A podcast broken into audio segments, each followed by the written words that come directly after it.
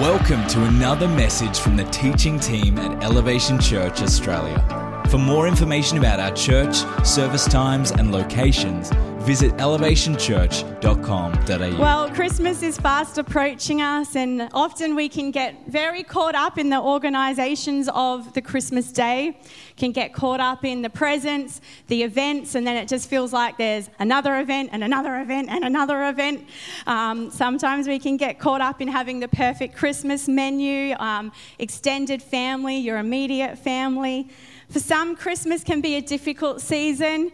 Sometimes Christmas can bring up some raw feelings and emotions or even memories.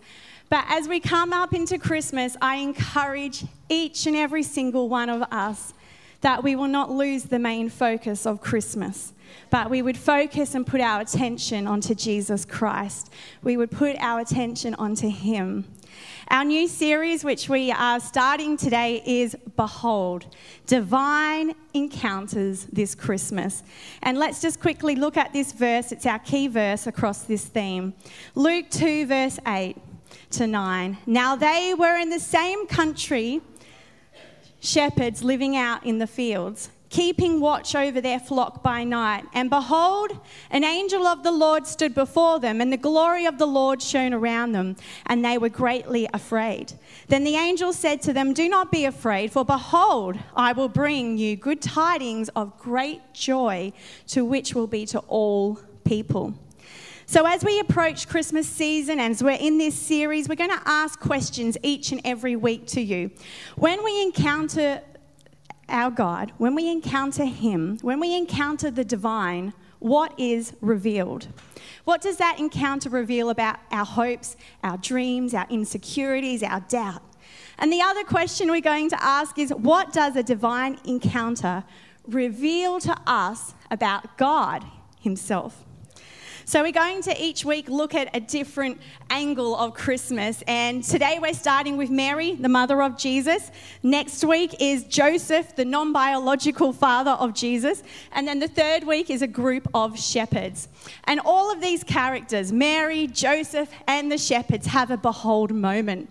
They all experienced an angelic, a divine visitation, which immediately possibly leaves them feeling afraid fearful, apprehensive, uncertain. Has anyone experienced those feelings before? They have an initial shock when they have that encounter moment. And as it wears off, they're faced with the reality of what does this future hold? They weren't expecting some of those futures or experiences, but what is ahead for them? It's interesting the word divine. Um, do you use that word often? Maybe you use it to describe food. That ice cream, that gelato was just divine. Oh, that steak with that creamy garlic sauce. Oh, it was just divine and scrumptious. We're having steak tonight, Martin. So you can cook it. We can overuse that word divine, can't we? But actually, the word divine means of God. So when we're talking about these God encounters or these divine encounters. We are talking about the experiences and moments of God. Have you had many of those divine encounters with God? For my life, I know I've had divine encounters with God, and one that stands out for me was during COVID. Who recalls those times when you could only leave your house for one hour? One hour those one hour moments were very precious if you have family. It was an hour of silence. I often would use my hour to go for a walk, and um, we're very fortunate to live near the beach, and so I'd always put music on in my ears, in my ears. And I recall just going up to the top of a hill and looking out over the ocean. It was a time of uncertainty and unease across the earth. And just, you know, I just remember going up there and the worship song was on, and I don't even remember what it was. But as I was standing at the top of the hill, there was no one around, and I just started singing, and I lifted up my hands and worshipped the creator of this world. I, it was so tangible that moment, and I'm just standing there, just looking out, and I'm like, God, you're meeting with me right now on the top of this hill. Often I go for walks still over that hill, and I remember that moment because it was him and me. Another time I recall, another time of uncertainty, it seems like a theme in my life, um, but I was unsure about a decision and direction, and I was praying. And I was outside watching my youngest play, and I just, you know, while Ben's playing, I'm just like, God, you've got to speak to me, you've got to direct me. I need some sort of sign, like, God, just show me. As I was just sitting there and I'm looking out, watching Ben, and just sitting um, on the grass, and then this plane just drove, well, not drove, but flew by. and it started to form these letters in the sky. And you might think that's just a coincidence, but I believe that was God speaking to me because the words that were written in the sky helped me to know the direction for my life. And I want to encourage you that you too can have those divine moments of God. It might seem really practical, might be just you in your bedroom on the floor, could be in the bathroom because it's the only moment that you get. But God wants to meet with each and every single one of us and encounter us. And I believe He's going to encounter you today in a precious, precious way. So maybe you are like me and you haven't witnessed an angel in front of you. If you have, I'd love to come and speak to you after. But all of us can probably identify moments and experiences that you've had of God. Let's read about Mary's behold moment, her in divine encounter. Luke 1, verse 26 to 38. If you have your Bibles, open it up. If not, it's up here on the screen. In the sixth month of the angel Gabriel, was sent from God to a city of Galilee named Nazareth, to a virgin betrothed to a man whose name was Joseph of the house of David. And the virgin's name was Mary. And he came to her and said, Greetings, O favored one, the Lord is with you. But she was greatly troubled at the saying and tried to discern what sort of greeting this might be. And the angel said to her, Do not be afraid, Mary, for you have found favor with God. And you will, behold, you will conceive in your womb and bear a son, and you shall call his name Jesus. He will be great and he will be called the Son of the Most High God. And the Lord God will give to him the throne of his father David. And he will reign over the house of Jacob forever, and of his kingdom there will be no end. And Mary said to the angel, How will this be, since I am a virgin? And the angel answered her and said, The Holy Spirit will come upon you, and the power of the Most High will overshadow you. Therefore, the child to be called will be called Holy the Son of God. And behold, your relative Elizabeth in her old age will also conceive a son, and this is the sixth month which with her who was called barren. For nothing will be impossible with God, said. And Mary said, Behold, I am the servant of the Lord. Let it be to me according to your word. And the angel departed from her. Wow, what an incredible response from Mary to not able to um, have relations with a man, discovers that she's pregnant. I know when I discovered that I was pregnant, my reaction may have been a little bit different. It was like, what the heck's going on? Um, but isn't it amazing that this woman met an angel and hears that she's going to carry the Most High God? So, yes, she was initially freaked out but let's look at her response because her response is significant. Verse 29 Mary was greatly troubled at his words and wondered what kind of greeting this might be. And verse 34 How? How will this be? She asked the angel. If we hear from Tim Keller, Mary's response is this The word wondered is not a great translation. The Greek word means to make an audit. It's an accounting word and it means to be of adding things up, weighing, and pondering, to be intensely rational. Have we got rational people here this morning? Always auditing, weighing things up. Of course, she is troubled, as any normal person would be by such she is asking, Am I really seeing an angel? Is this an hallucination? What is going on? She does not immediately accept the message, but instead asks, How can this be? Mary shows us that responding in faith is a whole person experience, and that does include intellect. So, whenever we encounter the divine, whenever we encounter God, there is always a significance to our response. The prophet Isaiah encounters God, and this is his response Isaiah 6 5. And he said, Woe to me, for I am lost, for I am a man of unclean lips. And I will dwell in the midst of the people of unclean lips, for my eyes have seen the King, the Lord of hosts. In Exodus, Moses also has a response to God when he asks God to show him his face, to show him his glory. And this is what happens. Let's read it Exodus 33. But he said, God said, You cannot see my face, for man shall not see me and live. And the Lord said, Behold, there is a place by me where you shall stand on the rock, and while my glory passes by, I will put you on the cleft of the rock, and I will cover you with my hand until I have passed by. And then I will take away my hand, and you shall see my back, but not my face shall be seen. Wow, what an incredible response that is. So, across these three weeks, we're going to ask these, three, these two questions What does this divine encounter reveal to us today about Mary and therefore ourselves? And what does this divine encounter reveal to us about God? So, part of Mary's response to, to the divine encounter is found in her song. Who loves singing? in her song, Not Many of You. We're going to sing at the end. I'm just going to warn you. no. It's, it's a response in her song when she meets her cousin Elizabeth who is carrying John the Baptist. Let's quickly look at that now, Luke 1:46.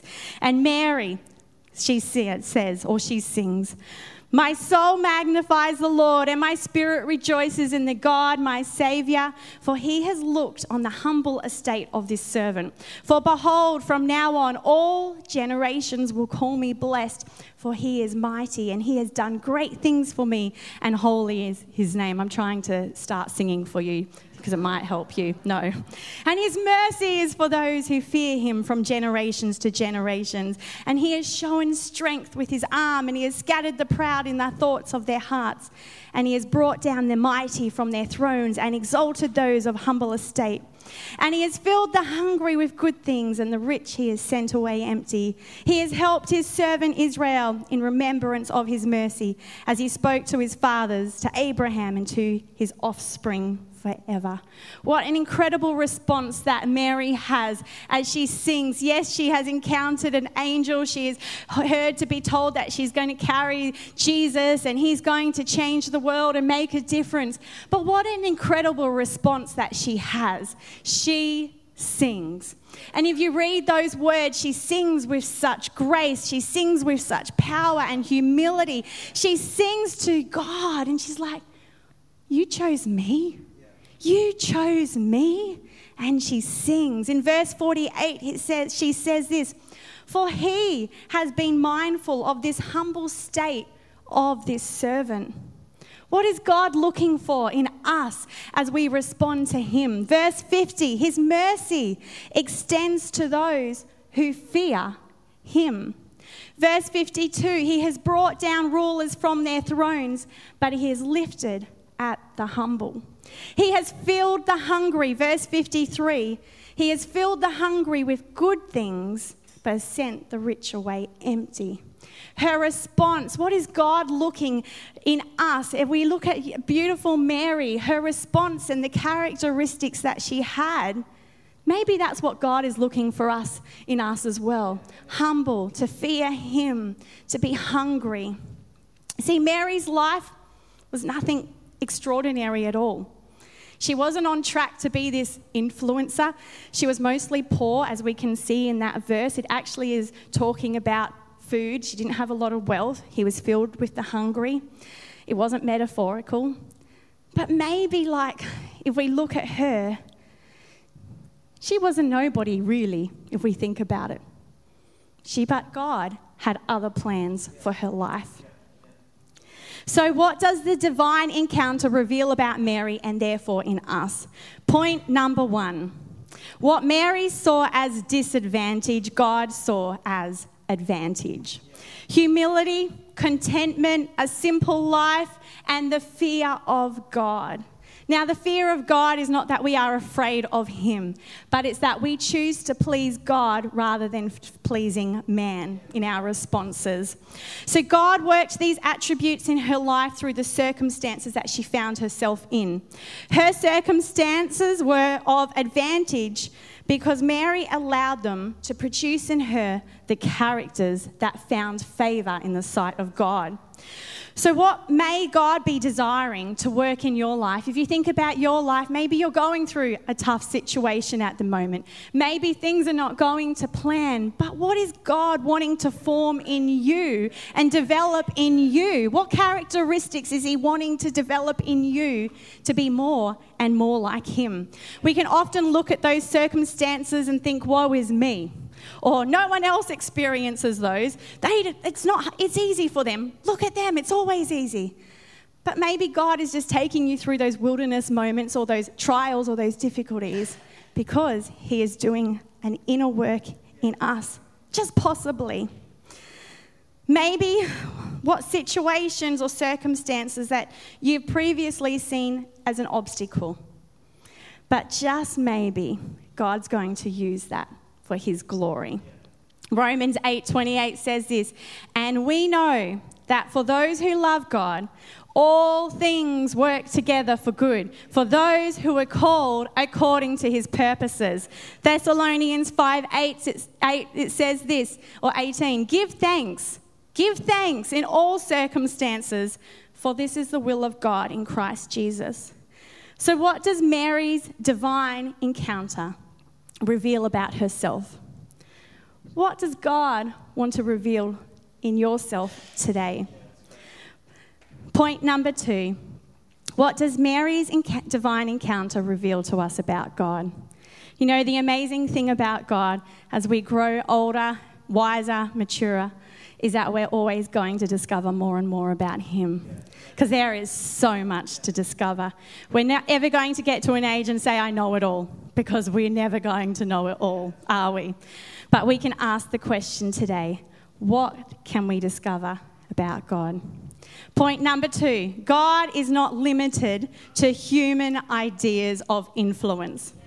So, even though Mary was from a small rural village, there was probably no way for her to be on track to be a massive influencer. But God still used her for His glory. So, no matter your position, no matter my position, no matter your background, no matter your socio-economic status, God can still use you. God can still use me. 1 Corinthians 1 1 Corinthians 1:27 it says this God chose what is foolish in the world to shame the wise. Isaiah 55 verse 8 says this for my thoughts are not your thoughts, neither your ways my ways, declares the Lord. For as the heavens are higher than the earth, so are my ways higher than your ways, and my thoughts higher than your thoughts. Maybe no one has heard of Mandurah. Maybe no one has heard of Halls Head or Erskine or San Remo. Maybe no one has heard of this town. Baldivis, who knows? But I believe that influence will come from this place. Because God doesn't look at status, He doesn't look at position, He looks at your heart. He looks at your heart and your obedience to Him. So maybe, just maybe, from this small coastal town, what could God do through you? Maybe you did not complete higher education. Maybe you're here today and you're struggling with school and your grades. Maybe you are walking through a very financial time of hardship. Just maybe there's a lot of strain going on and a lot of loss.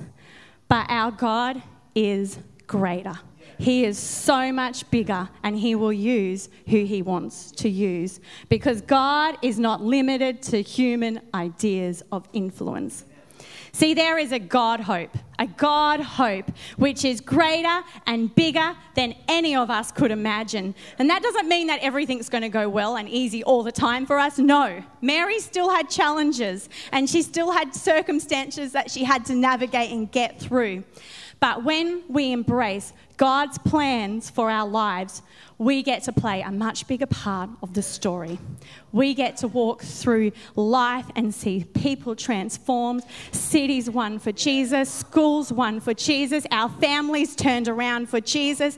We get to be a part of redemption for humanity. See, God's master plan is not limited to the rich, the powerful, the influential, or the elite. Can I encourage you today that God has a plan for you? No matter what age you are, God has a plan for you. Charles Spurgeon says this that Mary sings over an unborn mercy. We read her song when she met Elizabeth, we read her response and the song that she sang. But the thing that I love about Mary is that she sang. I'm going to invite the guitars back up, please. And I want us to take a moment as we come to a close. What are the, some of the God promises that are not yet born that you can sing over? Mary, pregnant, her unborn, the unborn king, sings a song that, wow, God, you chose me. Yeah, maybe life looks different to what I thought or imagined, but today I'm going to sing. What song is within you? Even though the miracle has not yet taken place, what song is within you? And will you still praise and give glory to God? If you think about a pregnancy, it takes nine months for the baby to form in the mother's womb. And yes, sometimes as a mother, you want to hurry that process along, don't you? But it takes time. And sometimes in life, we get a picture or a glance of what God has. But we're that instant world, aren't we? We, we want it now. But allow time for that dream, for that birthing, for that development to occur. You don't always have to have it right here and right now. But allow God to take you on the process because that's the most beautiful part is the process. The process is important because that's where we learn the character of God. The process is important because that's learn, where we learn who we are more in God. So go on the process with Him because we don't want the baby to come too soon, do we? We want the baby to come at the right time. And I want to encourage us over that time and that period, that incubation period Allow God to do what He needs to do in your life, in our life. Even in this church, sometimes, like, we've got all these ideas that we want to do all the time. There's always ideas that we want to do. But maybe it's just not the right time. Maybe we need to keep praying over those visions and those ideas that God has given us and allow God to continue to do behind the scenes, not have to happen right now. Maybe in your life you're believing for a miracle. I loved the time of worship that we had, and I looked around. Most of us had our hands up. We're believing for miracles.